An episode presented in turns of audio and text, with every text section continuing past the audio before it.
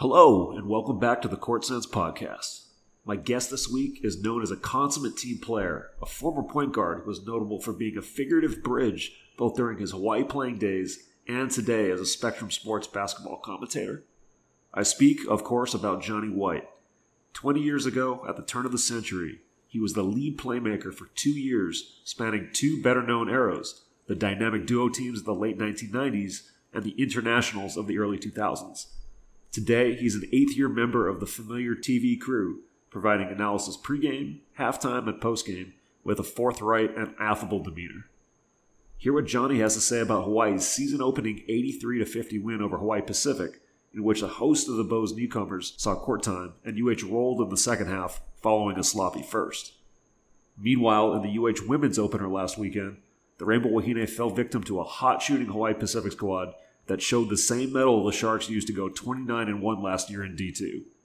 The 82 to 74 outcome was the first of 27 chances that a local D2 team beat the Wahine in an official game.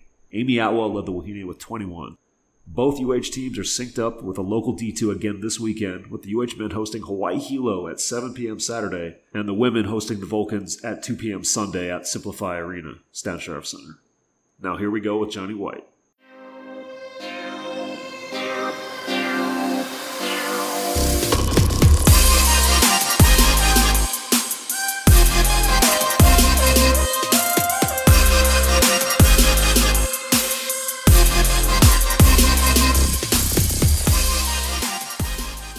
Check out Mike and Kara at No Ka'oi Automotive in Kalihi for all your vehicle repairs and maintenance needs. Quick turnaround, affordable, honest, and ASE certified. Call or text 842 6453 to schedule an appointment today. That's 842 Mike or email nokaoiauto at gmail.com. The best part, mention the Court Sense podcast for a 10% discount.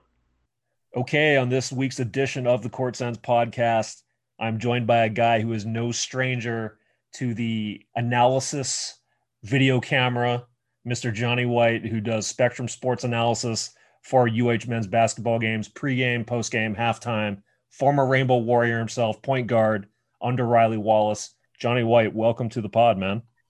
Hey, Brian, happy to be here, man. Thanks for having me on. Well, it's a timely time to have you on because the Rainbow Warriors finally got underway for this this strange, already just unprecedented uh, 2020-21 basketball season. It, yeah, it sounds unfortunate that 2020 still has to appear on the name of that of the season for how just off the wall it's been. But it's been an off the wall roller coaster year since the start of 2020, and I'm just happy that sports are back to to some extent. It, you know, sports does so much for for many people and I, I, think, you know, over the summer we had MLB, you had NBA, NHL, and and you know, it, it gave us an opportunity to, to, see that there's some light at the end of the tunnel, right? We we have some hope out there. And college basketball is one of those sports that just, you know, it brings people together. You you have fun, you and it's it's just it's just great to to to see it back. So Johnny, I gotta ask, what was it like for you being in that vacant, mostly vacant Stan Sheriff Center, no fans, most of the the media covering up on like the concourse level. Was that where you were? Uh, how did you kind of call the game as far as yeah. your analysis went? Brian, it, it was kind of surreal, right? Because you know the Stan Sheriff. I always tell people the Stan Sheriff. Well, it, it's the simple SimpliFi it's arena, right. arena at Stan Sheriff now. It, it's one of the best arenas to go in, whether it's an NBA stadium or arena or you know a, a Power Five, because there's really no bad seat in the house, and it doesn't have to be a full house to be real energetic, right? And it was a little bit surreal just because you didn't have that, obviously, you know, for the safety and health health of, of, of people and the players and coaches. But uh, I think Spectrum and, and Rich Sheriff, they did an amazing job providing providing a, a space and an environment where it, it, was conducive to getting the game done and keeping everybody's health and safety in at, at forefront. And I mean, they had us as far as the camera crew, it Scott Robbs, Kavika, and myself. It they made it to look like we were sitting right next to each other, but we were spread out maybe a hundred feet in between us. No right? way, a hundred yeah, feet. So I was I was like at the 50 yard line. Scott Robbs was in, in one end zone and Kavika was in the other end zone, right? Now that seems excessive. That that what yeah. I mean, the social distancing is one thing. That just seems excessive, right? Well, I, I think they had to do it that way because we we we all we each had our independent camera, right? So for okay. the camera space and the monitoring and the lights, they probably had to do it that way, or it would look, you know, a light would be shining in my background and it'll be off. So, I mean, they're they're smarter and they know why they position things like they do. But it it was kind of it was kind of strange because, you know, I mean, thank God that Kavika and Scott and myself, we have a relationship to where we kind of know one each one another. We kind of know who's going to say something or who's going to go first, and we trust one another. But you didn't have that opportunity, like if because sometimes you get stuck and you don't have anything to say. So I bump Kavika, or he would bump me, or you know Scott Robbs to take it, and uh, but you didn't have that, so you had to be ready, right?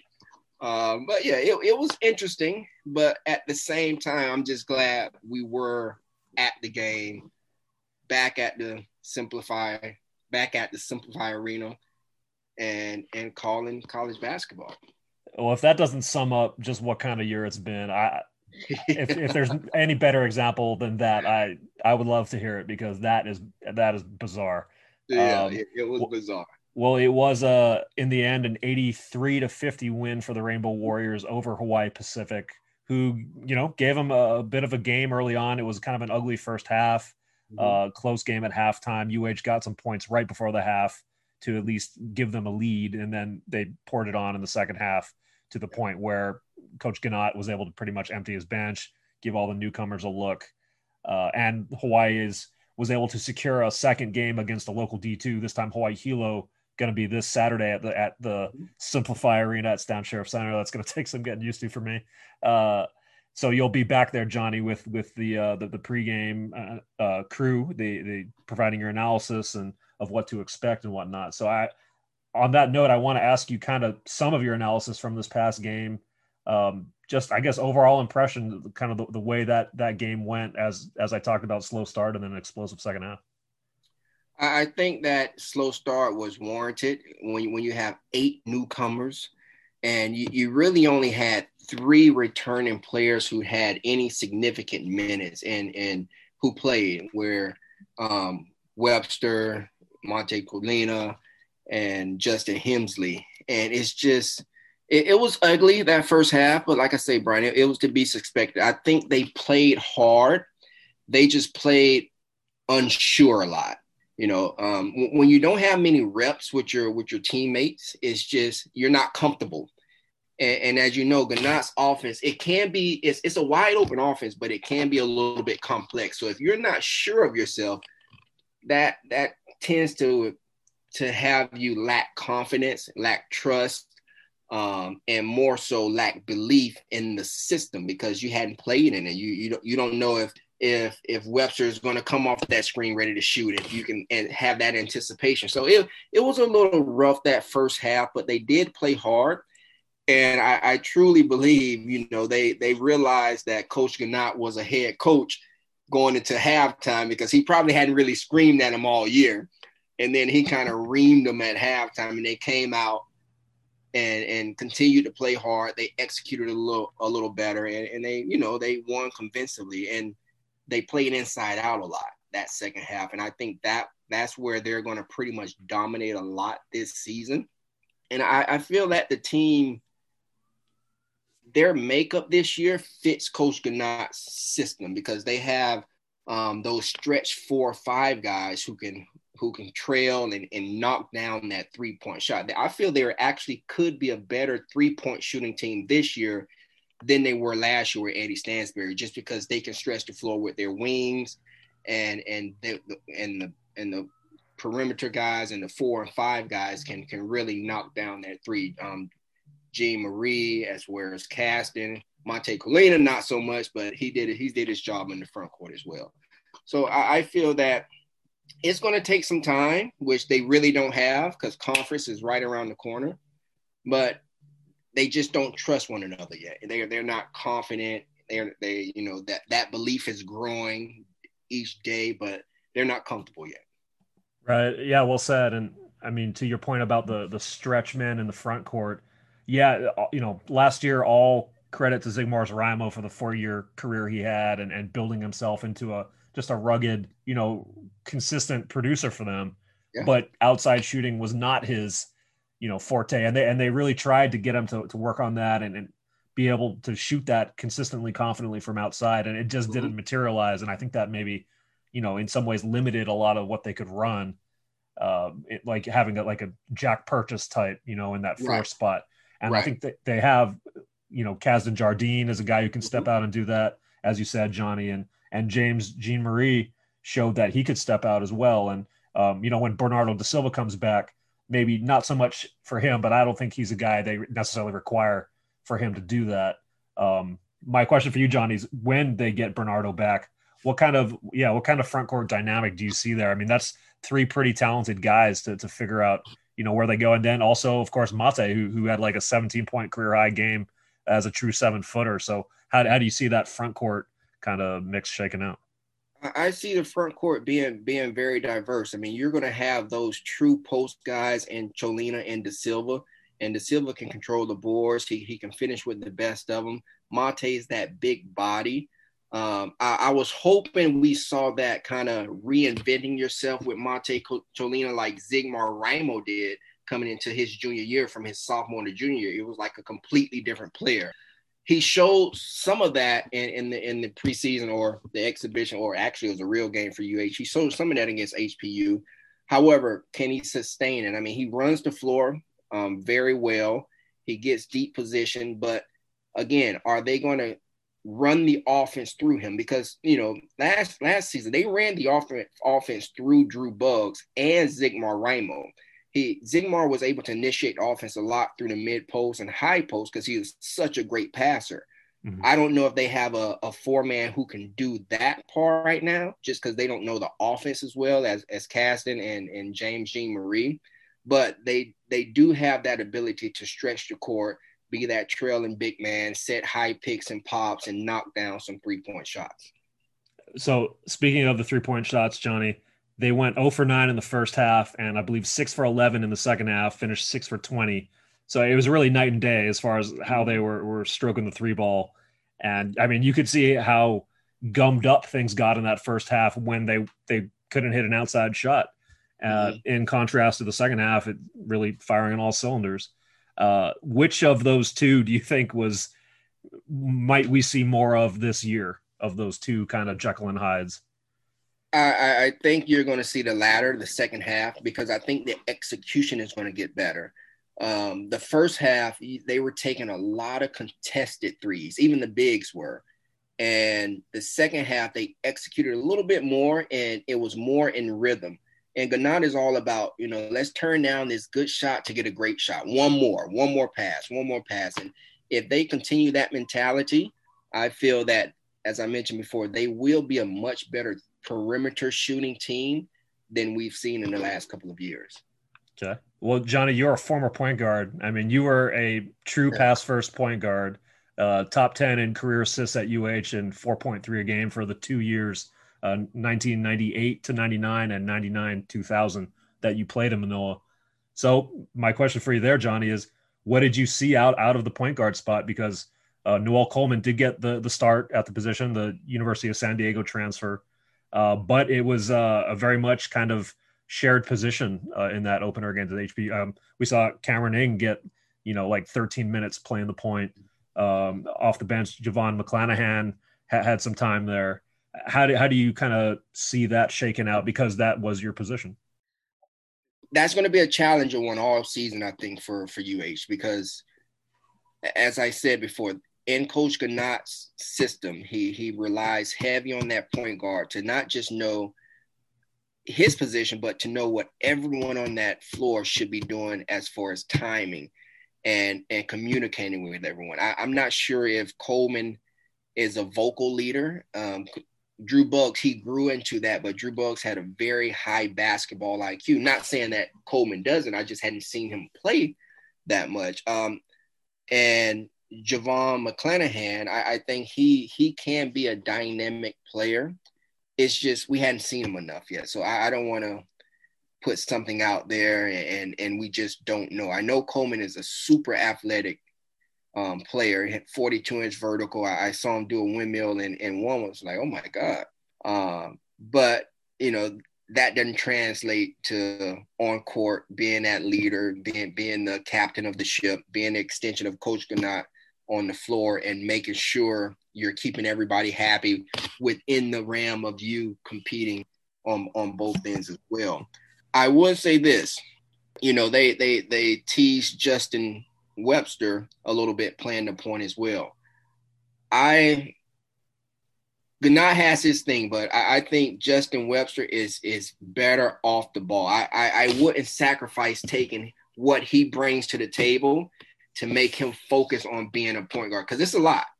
You know, you got to really think a lot about every minute of the game when you're that point guard. And Justin Webster, I think he thrives more when he doesn't have to think as much, when he can just run floor, catch and shoot, be aggressive, not worrying about getting others involved as much, and but making the right play. But I think he thrives more off the ball. No, it's a good point. I think ideally that's the way they want to use him, at least from what I had gathered from uh, speaking to to assistant coach Chris Gerlufsen. Um, but yeah, so in that game, Webster uh, got up the most shots of anybody on the team. He took 12 field goal attempts at five, uh, finished with uh, 12 points. So uh, basically a point per field goal attempt, which is in that, you know, maybe not efficiency mold, but volume, volume shooting mold. Uh, also played a team high 27 minutes. So he's going to be a guy who gets out there quite a bit. Is a team captain. It's only a sophomore co-captain. So, so I think a bright, bright future, fair to say, right, Johnny, for, for young uh, Justin Webster and um, James Jean Marie did lead the team overall with 21 points, 11 rebounds. Casdon Jardine 11 uh, and five boards, and then as we said, Monte Colina with the career highs for him. So I'll be interested to see how much of that uh, continues into into game two. You know, even with another it being another local D two team, a game's a game at this point, and they need as many as they can get. Uh, Absolutely. Uh, so, all right, Johnny. From there, well, let's let's pivot, going a little bit more more towards you, man, because I know people have seen your face on these Spectrum broadcasts for years. I think most right. most are aware that you were a former Rainbow Warrior player, point guard, as we said. Uh, but I think just kind of delving into your backstory would would be interesting. I think for for me and a lot of folks. So, uh, I always knew you were from Florida. I mean, I first got to know you when you were on the staff of, of Bob Nash uh, helping out as like a graduate assistant, right? For you were there for a couple years with with Coach Nash, you, yourself and and Tim Shepard and mm-hmm. Tess Whitlock were all kind of there at the same time, right? Uh, helping out all former players. Uh, so you're from Orlando. You you um, Jones High School there in, in Florida, right? And uh, went the junior college route at uh, what is now Eastern Florida State College. Had a different name when you were there. You can maybe elaborate on that a little bit. Mm-hmm. How did it come to be that just growing up uh, playing basketball in Florida and then, and then making that pivotal decision to find your way out here? It was the basketball was the last sport that I picked up as a kid because when you grow up in Florida, obviously you're outside all year round because the weather permits, similar to Hawaii. But the first sport you learn is baseball. So I started playing t-ball at age five, and then Florida's a huge football state, and then I started playing football. And then I got a taste of basketball when I was 10 years old. And from there, it's just I didn't I didn't like being outside playing football and baseball because it was so hot and you were in the gym. And so I, I fell in love with basketball. Um, played all lettered in all three sports in high school, and had had opportunities to for to go play football in college as well. And again, I was basketball was my third love, but first love. And um, went I had to go the JUCO route. Um, obviously back then they had some things that that were called Prop 48s. I had the opportunity to do that, but I chose to go JUCO because I didn't want to sit out a year. I didn't test well um, coming out with my SATs, and I went to JUCO at Brevard Community College, which is now Eastern Florida State, where our guy Junior Madut went. And I, you know, I, I had a successful career there, really thrived, and somehow Coach Wallace got wind of me. Him and Coach Nash came to a couple games, and, and it was the only game I've ever fouled out in my whole career. I've never fouled out on any level, Brian. And I fouled out when the University of Hawaii is there. And however, they still, you know, we we went back to my home that weekend, and they still offered me, and I committed early, and yeah, and that's how I got to Hawaii and played here my two years, and I, I wouldn't I wouldn't change that for the world. Hawaii has been a, a, a place for me that I now call home, um, and just uh, you know the people here have, have been so welcoming of of players who played at University of Hawaii, whether they're local players or or from the mainland, and it's just been a, a really good good experience for my life. So, do you ever get to go back? I mean, all your family still back there in Florida. All my family is still back in Florida. I go back about twice a year. A lot. My, my family actually comes out here probably once a year as well because my my my stepfather um, actually worked for Delta for like 60 years. So we had flight benefits. So it wasn't a big deal for me to go to the University of Hawaii because my family came out once a month when I was in school here, okay. and I can fly home at any time back then. Now I can't fly much standby because it's so so busy. But in the late '90s and early 2000s, you could just go to the airport and get on a plane and be home in 10 hours, right? So yeah, I mean, my, my family Hawaii is is a special place for my family as well. They come out as as as often as they can, and I get back home about twice a year. That's um, I think well, ha- being recruited directly by Coach Wallace like that is kind of a kind of a rare honor. Like during his 20 years as head coach, I mean, Jackson Wheeler did so much of it. Yeah. I don't know how much like direct personal recruiting Coach Wallace did. Where that you had to have been in the minority there, right? I, I uh, yes, definitely. I can remember, believe it or not, it was Riley Wallace and Jeff Portnoy sitting at my mom's dining room table. Well, that's unfortunate. Who no, is this guy, right? you know, sitting at my mom's dining room table. So Jeff Portnoy always takes credit for for getting me to commit, but I, oh, I don't know. yeah. Yeah. So, well, Johnny, as, as, I said, I mean, you arrived for the 99 or I'm sorry, 98 to dash 99 season first as a junior. Uh, you had the probably unenviable position of filling in for one AC Carter Yes. Who, who had just finished his eligibility. Uh, you know, of course, the dynamic duo with uh, Alika Smith, back to back NIT tournament appearances, two of the most popular teams in, in school history. It, it was, it fell on you, uh, you know, as the primary point guard after that. And I know there are a lot of new, incoming new pieces, guys like I think Marquette Alexander came in the same time as you did. Robinson. Jeremy Robinson, uh, Aaron Galloway was a holdover from the previous year. K- Casey Cartwright, Robinson, Mike Robinson. Cartwright. So you had this mix of a bunch of athletic guys, and I know that was a rough year overall. I think it, it win loss oh, wise, six and twenty. yeah, so you know, yeah. Uh, but as, as, your friend Jackson Wheeler say, we were playing against real players, and that's right. WAC, right? He, he is fond of saying that and I'm going to name some of those real players here in a little while. I'm going to ask you about a couple of specific games. But uh, Johnny, what was it like? I mean, coming into that, un, like I said, unenviable situation and trying to make you know lemonade out of lemons with that that group of guys. Well, it, it was kind of interesting because you know when initially when I signed, the, the plan was was going to be where I was actually going to sit out that first year, mm. and they were going to have uh, it was a it was a guy here if you remember I don't know if you remember his name was Chad Hook he kind of backed up AC and he was going to be the leading role. Okay. And he had some issues with Coach Wallace and he he left. So now they okay, we're going to get Johnny cleared academically and throw him right in. And that's why I always I, I respect these JUCO guys who come in and have a and are able to make that transition to the Division One level and, and have some success. But that first year, it was tough. You know, even even from a guy because I went from a scoring guard to you know be, being a distributor in a very complex G game offense, right? And and like the Knox offense, that takes time to learn, and, and, I struggled with it. But the second year, it was a lot better for me.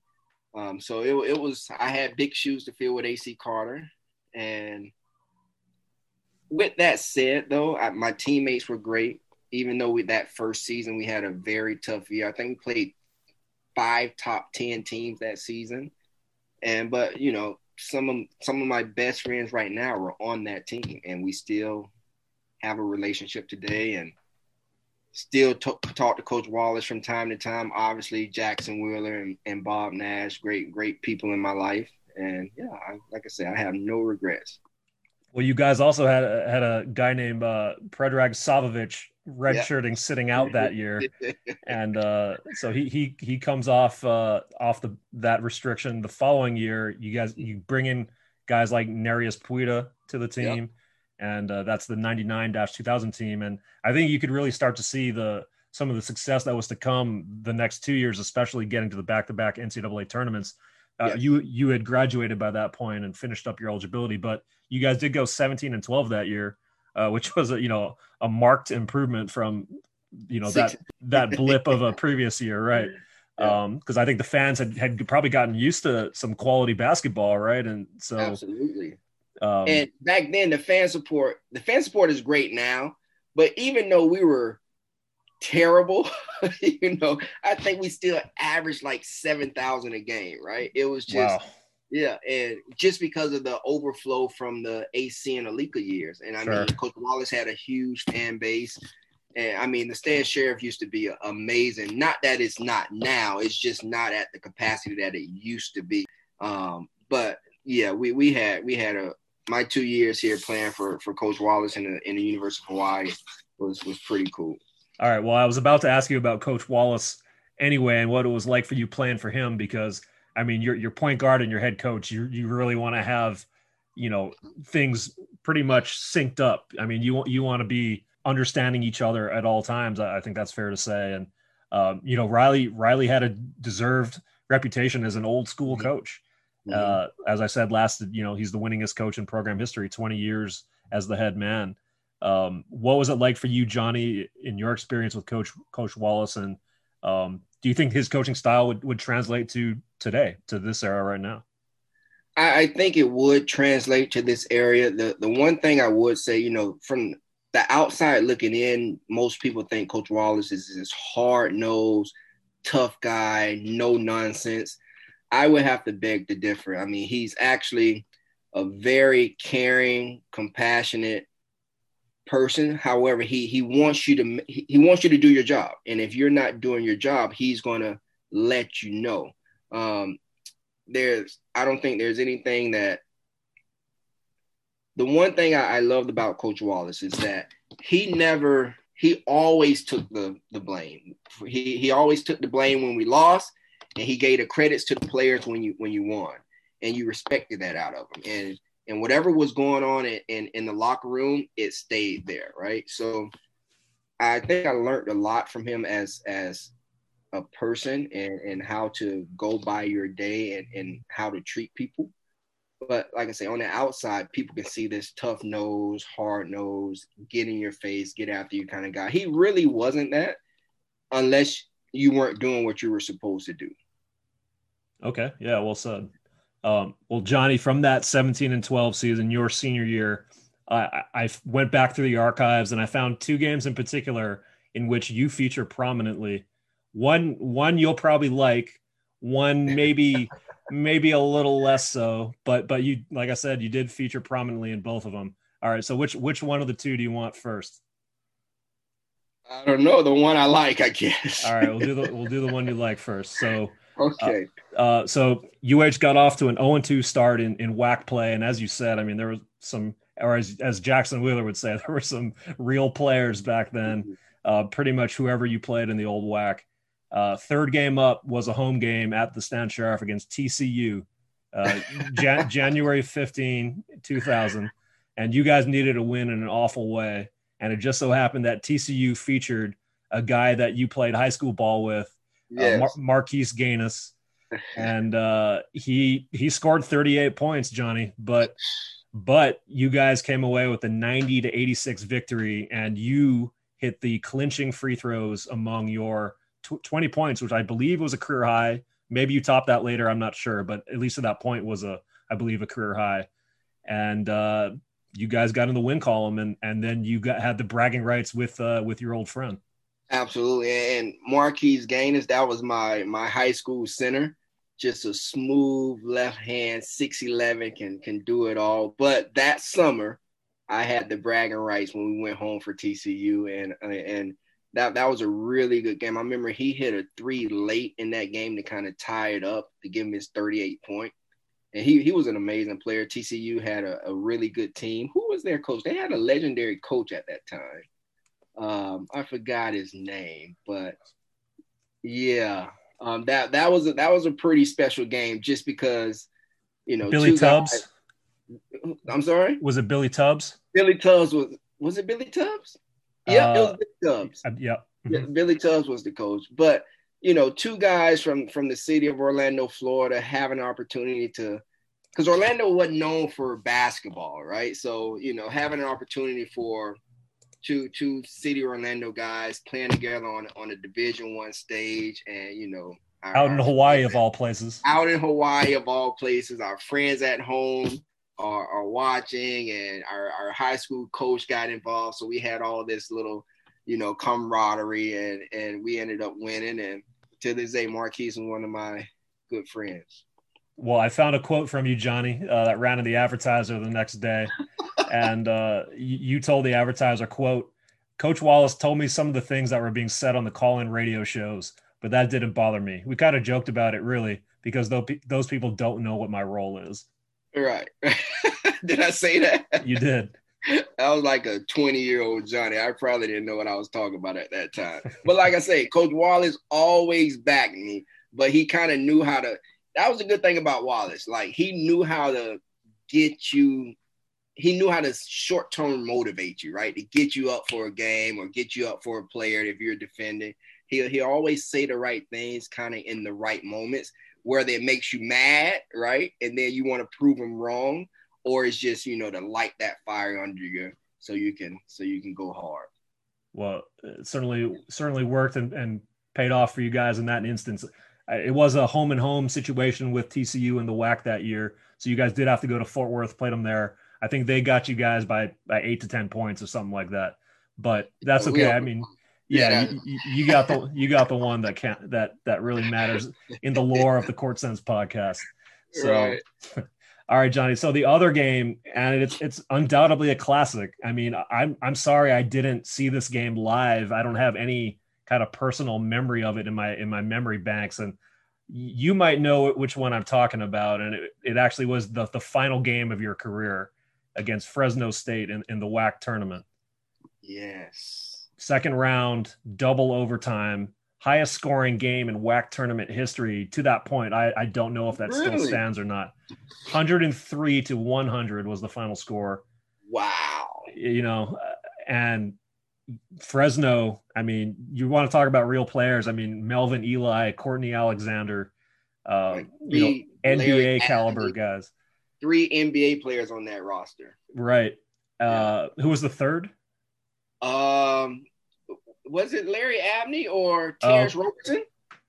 Okay, uh, I'll, I'll, try to find that out. I'll try to find that it out. It might have been the guy named Terrence Roberson. He played in NBA just a small stint. But... Oh, you know what? I, I, jotted down Roberson's name, so so you're right. That that I guess was him. Um, and so Johnny, I mean this this game, hotly contested game. As I said, double overtime guy named Demetrius Porter hits the three to win it at the double overtime buzzer from like the top of the key.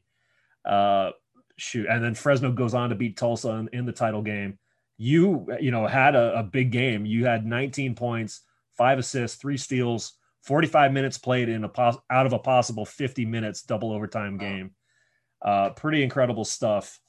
Uh, you know, you told the advertiser, "quote We didn't hold anything back. We fought to the end. We're rainbows, and we proud, and we never gave up."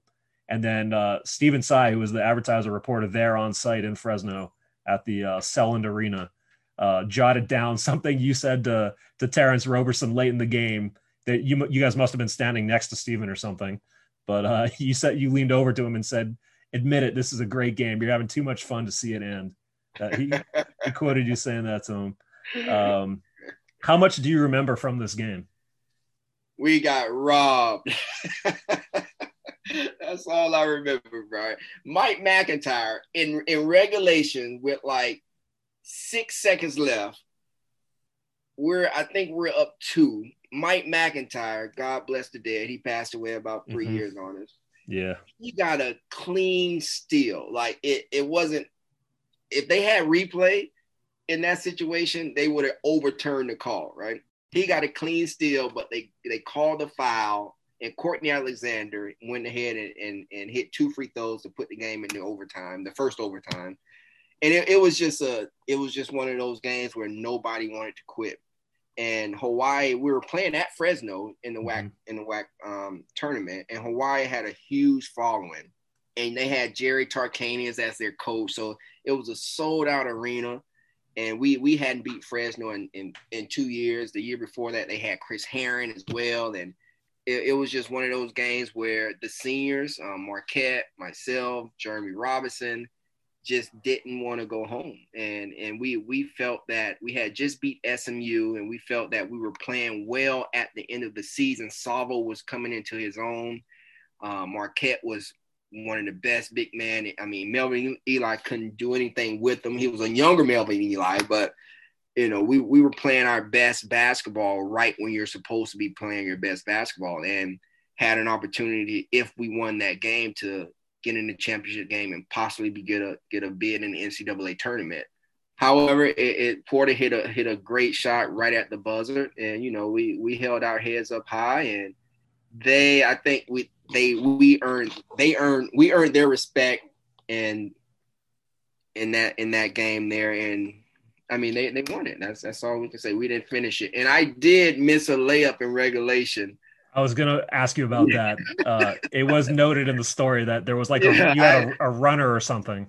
I had a runner. It was four seconds left in regulation after Courtney hit those two free throws. We we we always had this sideline out of bounds play that um you ran on make or misses, and we ran it perfectly. And I I got down the court in four seconds, and it was me and Melvin Ely, and I just had to kind of push it a little bit higher because he was a seven footer, and it just rolled off and overtime and, and they got the best of us in, in, in double overtime. And our Marquette, our best player, fouled out in regulation. And that was the thing. We just we it, it was no quit, right? I, I read that you had three of your three starters, or at least three of the you know primary rotation guys foul out, and uh, I believe um, Coach Wallace called upon uh, Trey. Uh, is like who's a walk on, right? And uh, like end of the rotation guy, and he had actually hit a crucial basket or points like in double OT. He did. He hit a crucial basket in double OT. Who who am I talking about, Johnny? Last name Is it Stallworth? Uh, Uh, Stovall. Was it was it Stovall, Stovall? Trey Stovall. Trey Stovall. Yeah. Trey- I hadn't seen or heard that name in 20 years, bro. Trey Stovall hit a huge, he was a walk on, may have played five minutes the whole season. And he was put in this position and because we had a lot of people foul out, and he was the only one available. And he came in and he didn't shine down either. He had a huge shot for us in, in the first overtime.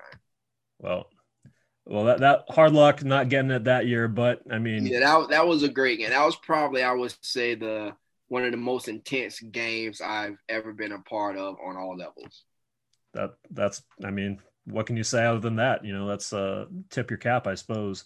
And uh from there, Johnny, I mean, what kind of did the future hold hold for you? Did you like try your hand at you know at, at pro ball anywhere? Uh, what what kind of filled your time from then until uh, you latched on with with Coach Nash's staff for for a couple years there, as we talked about?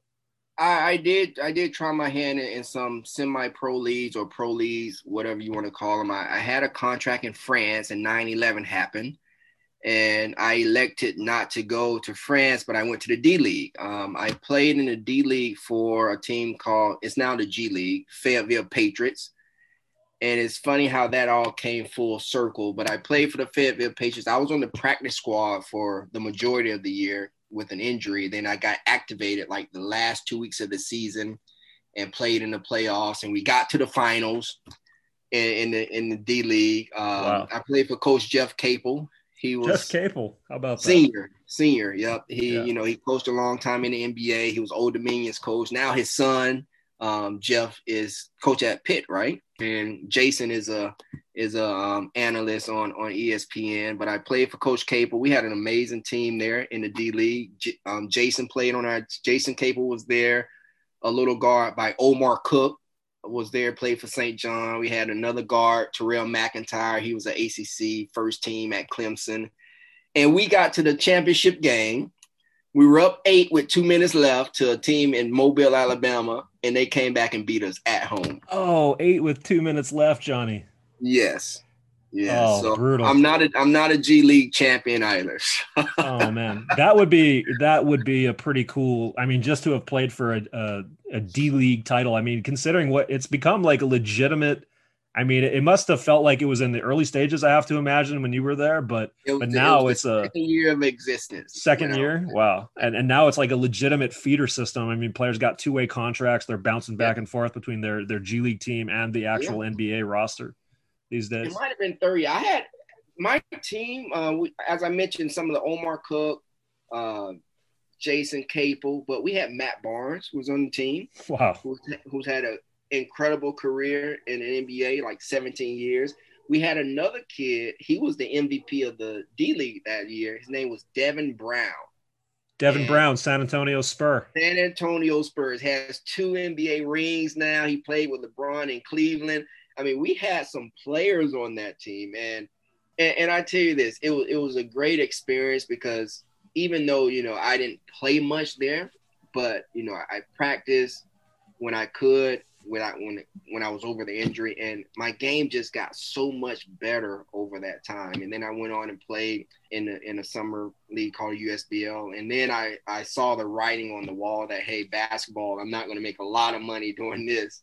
So let me go back to school. I went back to the University of Central Florida, got my degree, got into coaching, and now the rest is kind of history, right? Right. So right after you were on staff with with Bob Nash, I think you were there for two of his three years that he was the head coach. Uh, obviously, he was the associate head coach for your playing days at UH. He was there forever in that capacity. Uh, you you took a circuitous route to being a head coach yourself, at least Yeah. for a certain amount of time. Can you please tell tell the people how that came came to pass? Well, as you mentioned, I, I, I was here for two seasons as, as the grad and video coordinator for, for Coach Nash, who who is just I, I can't say enough about him. I mean, I remember that last game, and he he struggled for a couple of years, so we knew that was going to be the last game of the for for Nash, and they were going to pretty much let him go or go a different direction. And I mean, everybody was in the locker room bawling and just crying. I think we were in like Idaho. Idaho or Boise State, one of those, right? Yeah, we played Boise first, and then we went Okay. to Idaho. Idaho, it- yeah. I mean, everybody was crying, even Ganot. So don't let Ganot tell you he wasn't crying when that last game, because Nash gave a speech, and it just brought everybody to tears, right? Um, yeah. So when when Nash left, they they hired Gib Arnold, and I was under Gib's staff. Gib kind of kept me in the same role. And September of that year, I, I got a call. I have a good friend. He now coaches at Ole Miss. His name is Ronnie Hamilton. I got a call from, I guess, one of his buddies at the time who had just got the job at his university, a Division two school in in North Carolina, St. Augustine's. And he was like, "Hey, uh, you know, I heard you. You're up and coming. You're a good coach, and I just got this job. Ronnie speaks highly of you. I want to hire you." And obviously, I was loyal to Hawaii and Gib, so I went to Gib and got his thoughts and he said you got to leave he said if if somebody's going to pay you to be a full-time assistant take the job and i took the job we were there a couple of seasons um, had the freshman of the year we recruited the freshman of the year that year joel kindred we we struggled on the wins and loss side playing in the ciaa second year we were a lot better and they still fired my um, my boss um, ken spencer he's he's been a head coach in, in division two for, for a while now. And, and when they fired him, they made me the interim head coach for, so I was the intern for like three months. Right. And all I had to do was make sure the guys were, we were out of season at that point. I had to just make sure everything was still moving in the right direction with recruiting, making sure guys are getting their grades, and we have a, a spring workout schedule and things like that. And they brought back the former coach who took them to the Division two um, tournament, His name's Lonnie Blow. They brought him back. I had an opportunity to stay there.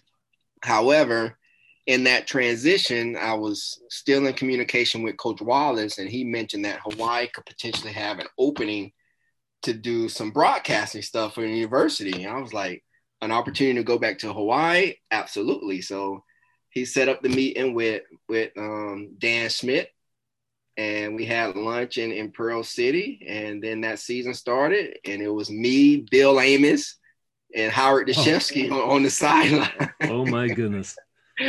yeah. And you are the lone survivor of that, my friend.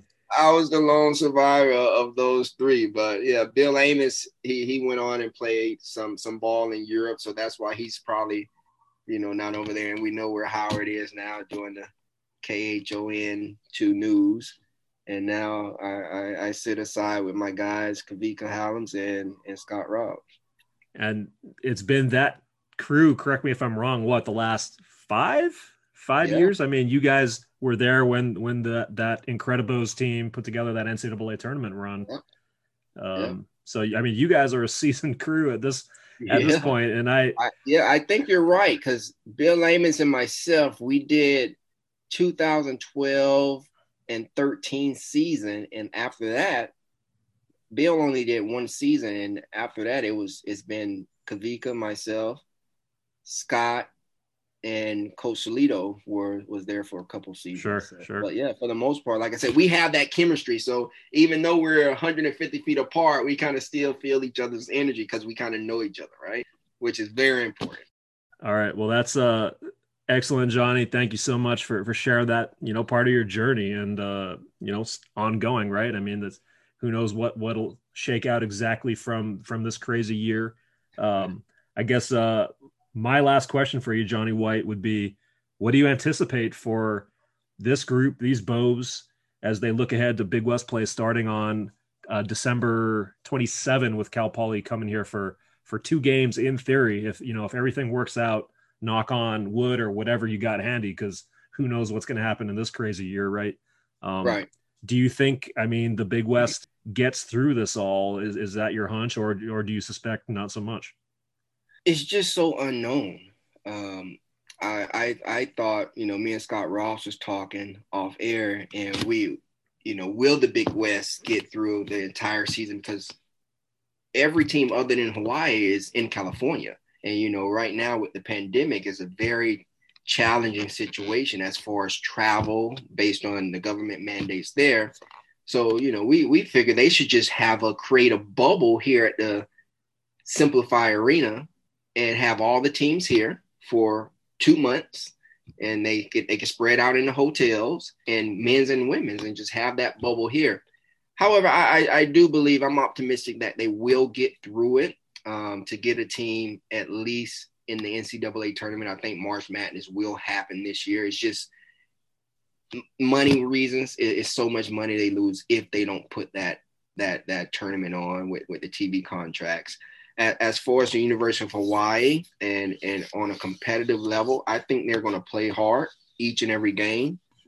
That's just kind of the culture, and I I think it's going to take a while for them to gel, and you know that that senior leadership in James Jean Marie and and and and the experience that Webster has, I think that's going to play a, a huge role. I think they are going to be a more inside out kind of team. But once they get rolling and trust one another, I, I do believe that we we know Coach Eran Ganot teams are some of the most prepared teams when they do hit the floor. They might not have the talent um, each year to to compete with the other teams on talent level, but preparedness and and schemes and and knowing what they're supposed to do, they're they're one of the better teams preparedness wise in the Big West. So I think that's still going to go a long way.